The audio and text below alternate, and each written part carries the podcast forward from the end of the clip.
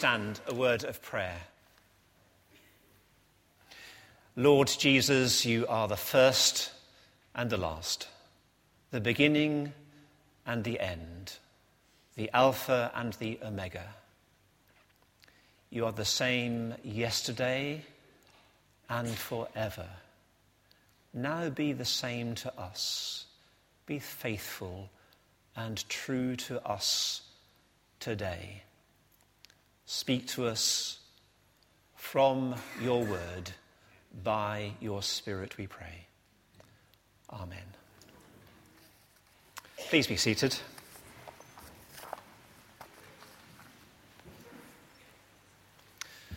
The last book of the Bible, the book of Revelation, has suffered rather badly both at the hands of its critics and at the hands of its friends.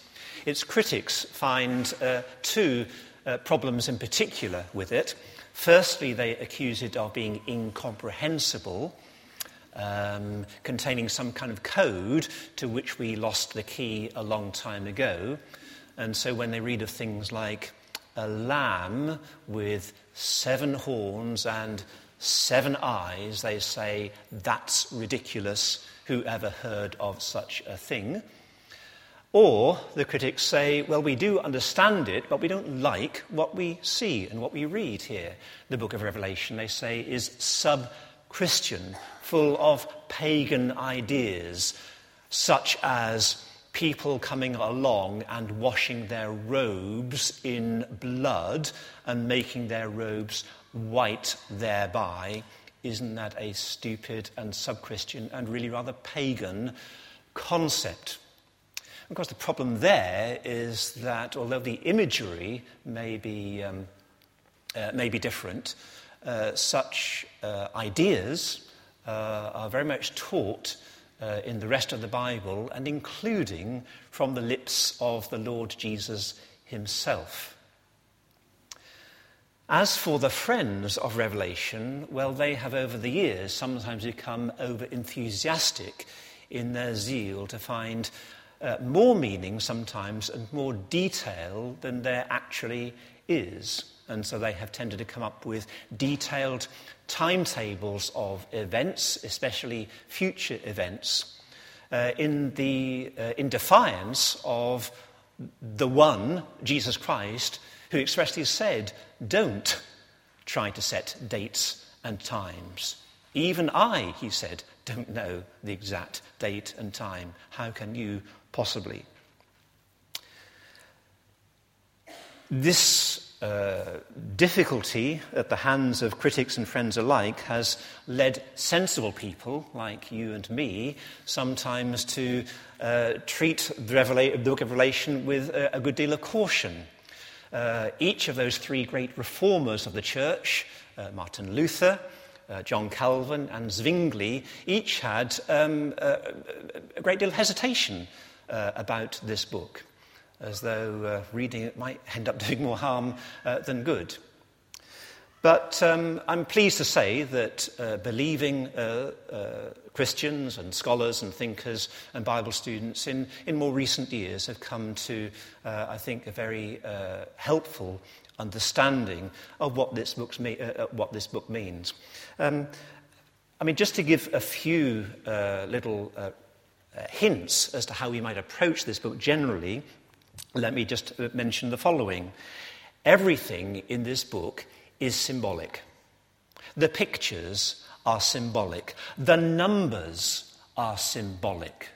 The number three, the number seven, the 144,000, the 1,000 years, the so called millennium, are symbolic. Everything is symbolic. Secondly, realize that no one symbol paints the complete picture.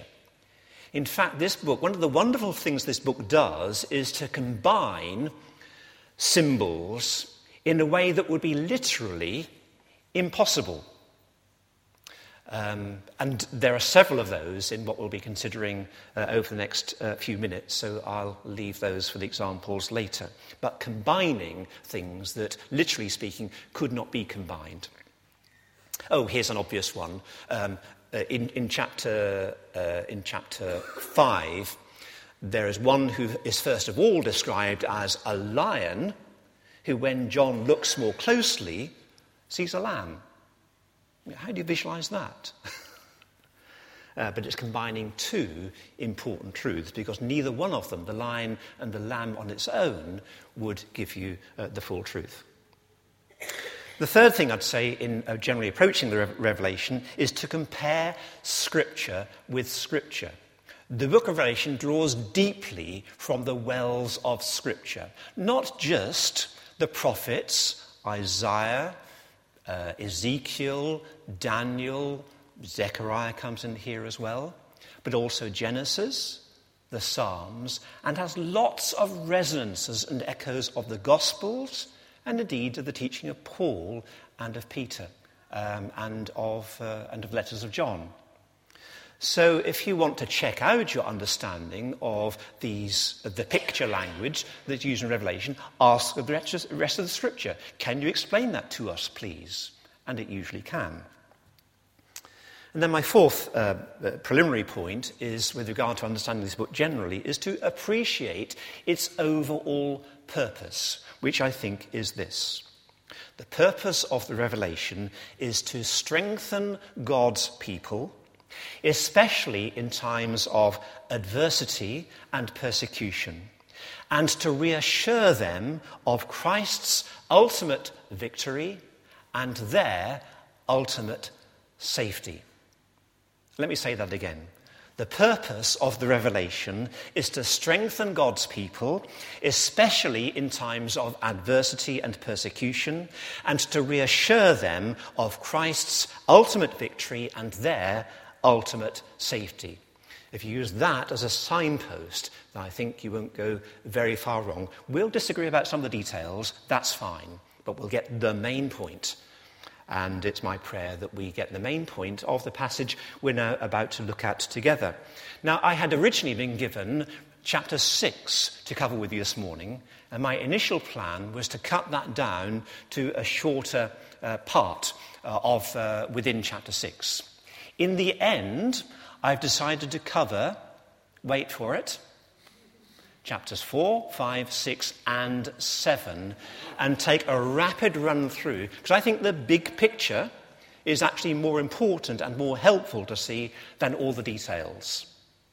So turn with me, please, to uh, Revelation chapter 4 and 5 and 6, which can be conveniently found on pages 1, 2, 3, 6 and 1, 2, 3, 7 in the church Bibles, although we will be turning over to glance at uh, chapter 7 as well. Revelations 4 to 7, page, starting on page 1236. Fasten your seatbelts and we'll take off. In chapter 4, uh, chapter four uh, very briefly, because Alan uh, Strange spoke uh, uh, from this chapter last Sunday morning, if you were here, in chapter 4 we have a vision of a throne telling us, reassuring us, that at the center of the universe there is a throne. Our God reigns. This universe is not simply some accidental co location of atoms, that's the word of Bertrand Russell, nor does it simply stare back at us, this universe, with blind, pitiless indifference. That's the words of Professor Dawkins. At the heart of the universe is a throne, and on that throne is our God. That's chapter 4. Okay so far? chapter 5, we find that the one who is on the throne, God, has a scroll in his hand. That's verse 1. This scroll I take to be God's master plan for the world's destiny. Full of writing, this scroll. A plan for the world's destiny. But the scroll is sealed with seven seals. It's rolled tightly shut. Who is worthy to break those seals and to open the scroll? And to implement God's plan. no angel in heaven, no saint on earth was equal to the task. But then we hear that the lion of the tribe of Judah has triumphed. And John turns and he looks and he sees not a lion, but a lamb. A lamb who bears all the marks of having been slaughtered and yet is alive. One who has been crucified yet has risen triumphantly. He has the right, he has the authority to open up that scroll and to implement God's plan. That's chapter 5. Now for chapter 6, in a little bit more detail. The scroll has seven seals, and I'm now going to say something about the first six, because the seventh seal segues into the next section of the book, and actually the seventh seal leads into seven trumpets, and that's moving things on. So, fat. you think there are seven seals, but he only mentioned six. That's the reason. Um, Seals numbers 1 to 4, which is chapter 6, verses 1 to 8. First of all, um, as that seal is broken, as the first seal is broken, there rides forth a white horse, the white horse of imperial conquest. And then, as the second seal is broken, there rides forth a second horse, the red horse of violence and war. The third seal is broken, and galloping out, for, uh, galloping out is the black horse of famine and hardship. And then the fourth seal is broken, and there comes out the pale horse of disease and death. Ladies and gentlemen, welcome to the four, the, four, the four horsemen of the apocalypse. These are they. Except because the word apocalypse, especially these days, p- tends to point us straight towards the end of the world and the final end of everything, I prefer you to think about these things, if you don't mind, not so much the four horsemen of the apocalypse, but the four horsemen of history. Because, in fact, these four horses, with conquest and war and famine and death, were riding out in John's day, and they continue to ride out in our own day. Colin has just alluded to today's news. Today's news includes news in Belfast. Police chief condemns riot anarchy. In Somali, UK aid seized by militants. In Sri Lanka, Buddhist mob attacks mosque. In Egypt, Al-Azhar seeks reconciliation. In Greece, a riot and a migrant detention camp. Kenya, police looting in fire is probed. And, and in Yemen, two are killed in a drone strike. Yes, these horsemen are very much galloping around the world this very day. But they are under the sovereign control of the Lamb. For each of these seals, it's as the Lamb opens the seal. They do not move an inch until they are commanded to come. Verses 1, 3, 5, and 7. They are powerless to do anything until they have been given power. Look at verses 4 and 8, for example. So it's not so much that the Lamb calls these calamities into existence. After all, they're main, mainly um, self inflicted disasters. It's we who kill one another. But rather that the Lamb controls them and limits them and bends them to his own purposes. And as the stricken lamb, he knows well how to turn, how to bend disaster to his own higher purposes. Does he not? Isn't that exactly what happened on the cross of Calvary? On the cross, God took the very worst evil that men could conceive and turned it into a triumph of God's grace and purpose. Friends, we live in a world ravaged by calamity and disaster. There's no escaping to some perfect relationship, into some perfect home, into some, uh, over to some perfect holiday, to some perfect job, and think we can, uh, can escape the common sadnesses and setbacks and pain of humanity. But, and since they are common to humanity, these things, then we share in that common humanity. And as Christians, blessed in so many ways as we are, then as we have been singing in our, that most recent song, we seek to bring God's grace to a suffering world and turn brokenness into beauty. Seal number five, chapter 6 and verses 9 to 11. Now, in addition to the troubles that are common to the whole human race, now we have the sufferings of the persecuted church.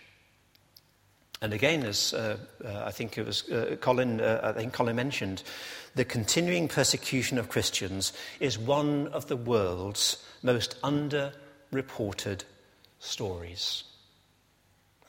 More Christians, I'm sure you know this fact, more Christians were killed for their faith during the 20th century than during the previous 19 centuries together.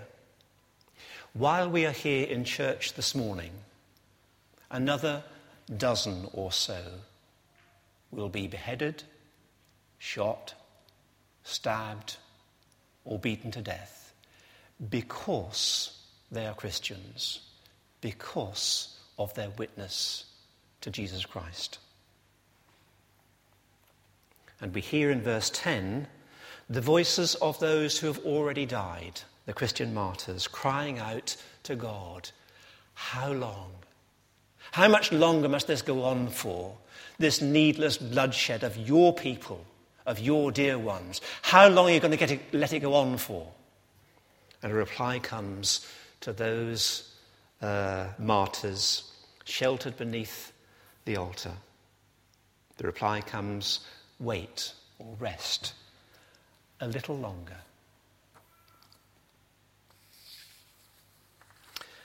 Seal number six, verses 12 and following in chapter 6. And this is a truly apocalyptic vision. Picking up language first from Isaiah, also mentioned by our Lord, this kind of language in Matthew 24 and um, uh, Mark 13, for example, the language really of the day of the Lord. The sky darkens, the moon turns blood red, the stars fall to the ground, the earth shudders with a violent earthquake. And this disaster is no respecter of persons. Do you see in verse 15?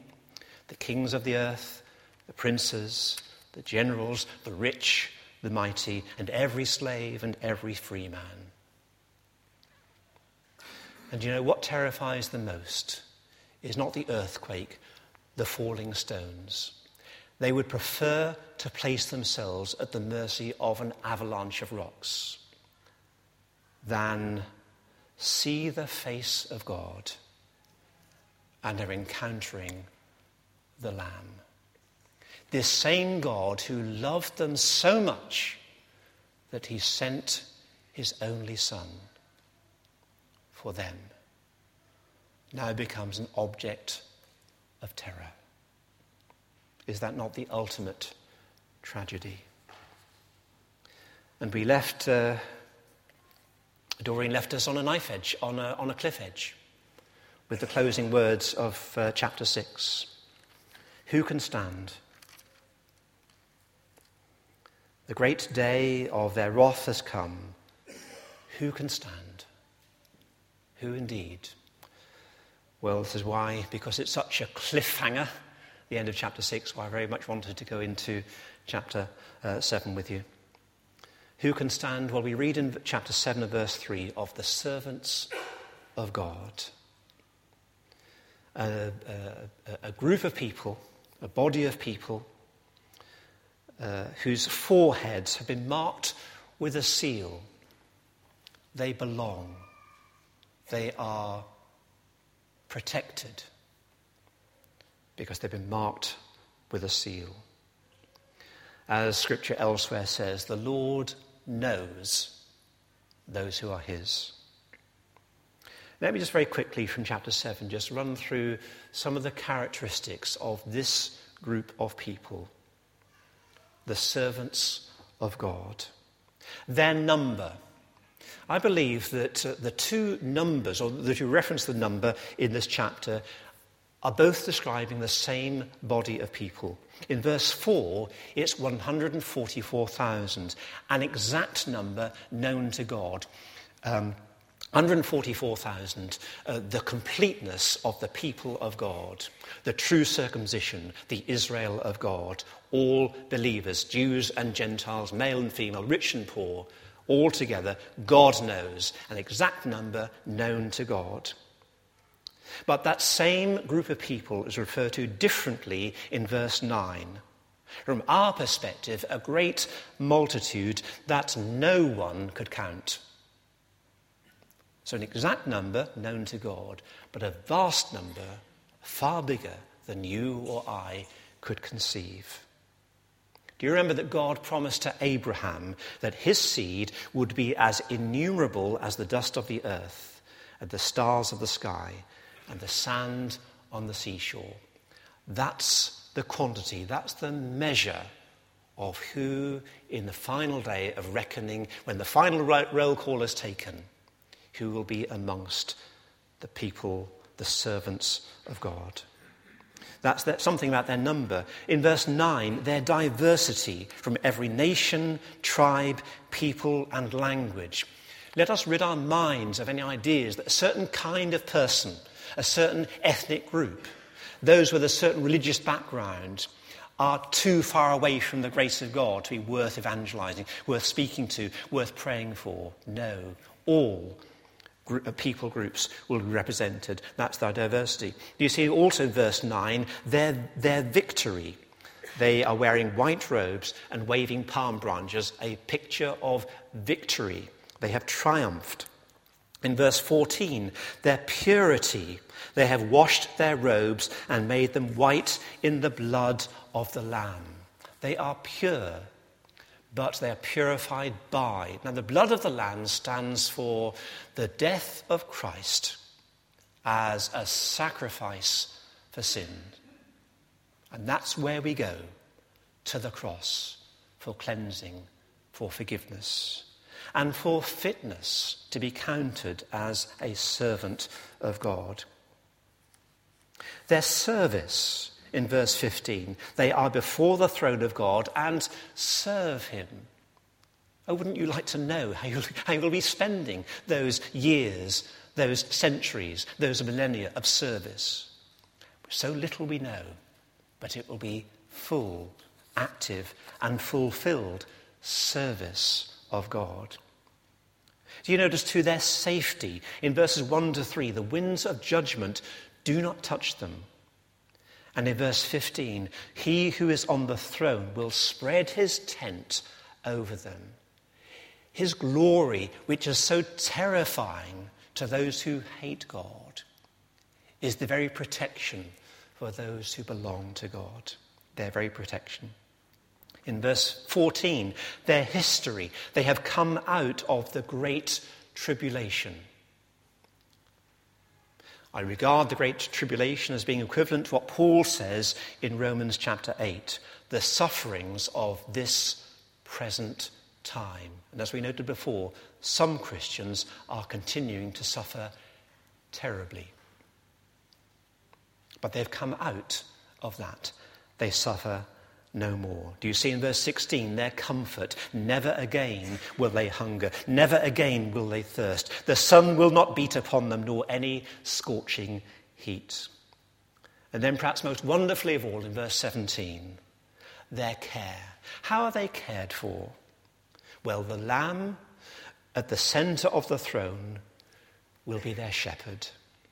He will lead them to springs of living water, and God will wipe away every tear from their eyes. Just think about that.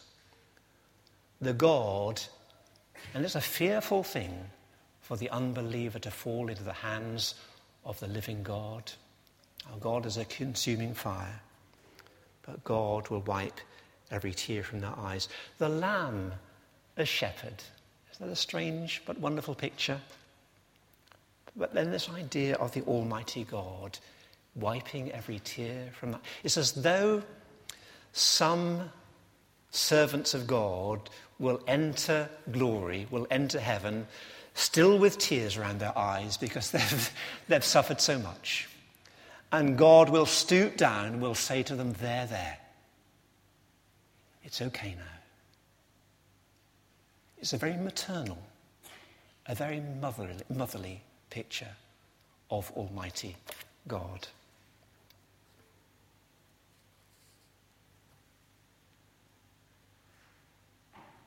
In the face of continued suffering and persecution, Christ's martyrs were crying out, How long?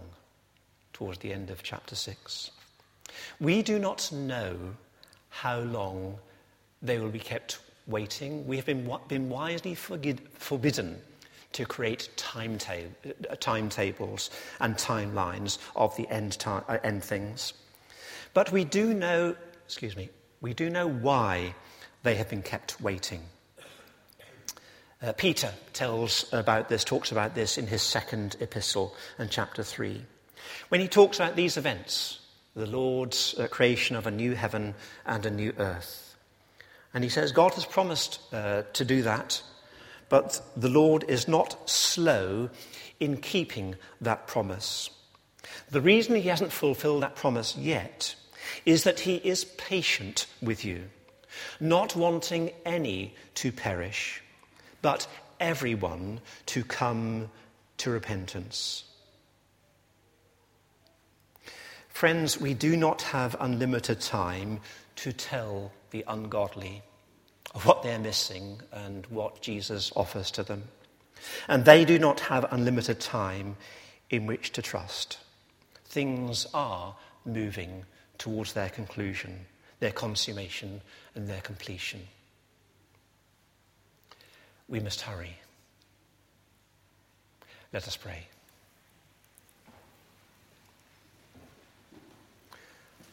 Our gracious God, here was another reading where it must have been difficult for the reader to say, This is the word of the Lord, and for us to respond, Thanks be to God. But we thank you that judgment is your, the work of your left hand. It is your unusual work. It's not your, it's not your normal work. That you're more given to forgiveness and grace and mercy than you are to judgment. And in the end, those who are judged because they bring it upon themselves, because they do not want to know you, they do not want to serve you. O oh Lord, give us your compassion for the lost and your zeal to be more and more the servants of God that you have called us to be. Amen.